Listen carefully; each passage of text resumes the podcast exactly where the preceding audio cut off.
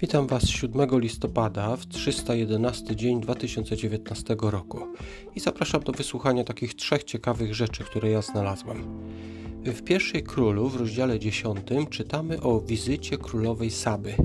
Wiele osób myśli, że to jest imię królowa Saba, ale to jest królowa państwa czy miasta Saby, bo wtedy były miasta ta królowa przyjechała tutaj w zasadzie w wizycie handlowej. Trzeba jednak powiedzieć przy tej okazji, że powstały apokryfy, czyli księgi nieuznawane przez większość biblistów za księgi biblijne, w których jest rozszerzona historia właśnie tej wizyty i romansu, który miał e, być pomiędzy Salomonem a tą królową Saby. Biblia nic o tym nie wspomina. E, była to po prostu krótka wizyta handlowa i na tym to się zakończyło. Y, ważniejsze jednak jest może to, co jest w dalszym wersecie. Pierwsza Królów, 10 rozdział, werset 26. Czytamy tam, że Salomon gromadził coraz więcej rydwanów i koni. Miał 1400 rydwanów oraz 12 tysięcy koni. Jeżeli byśmy porównali to z Księgą Powtórzonego Prawa, 17 rozdział, werset 16, tam wyraźnie powiedziano, że królowie nie mają gromadzić sobie y, właśnie koni.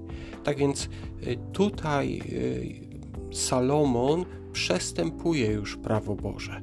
Ktoś może powie, że to nie było jakieś ważne prawo Boże, bo tutaj jeszcze nie oddawał się bałwochwalstwu, ale my wiemy, że później Salomon przeszedł na bałwochwalstwo i tak można sobie powiedzieć, że najpierw zlekceważył jedno prawo Boże, a później właśnie kolejne. I tak samo my, my możemy zacząć od lekceważenia jakiegoś drobnego prawa Bożego, a potem przejść do takiego poważniejszego.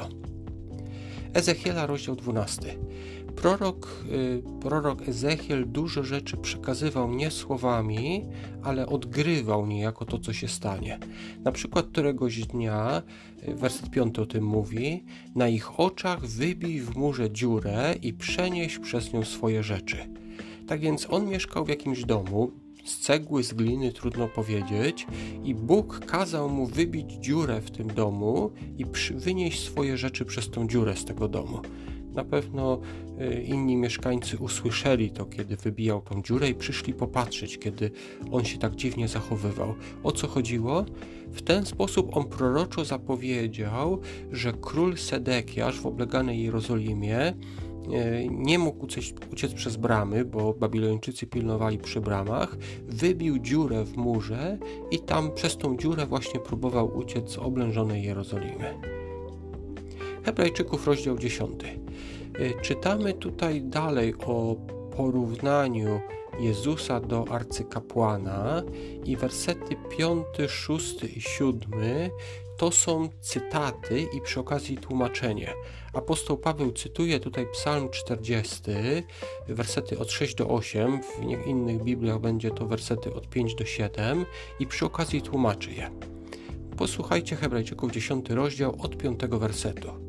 Przychodząc na ten świat, Chrystus mówi: Nie chciałeś żadnej ofiary, ale przygotowałeś mi ciało. Nie przyjąłeś z uznaniem całopaleń ani ofiar za grzech, Wtedy powiedziałem: Oto przyszedłem, o mnie napisano w zwoju, albo w innych Bibliach w księdze, żeby spełniać Twoją wolę, Boże.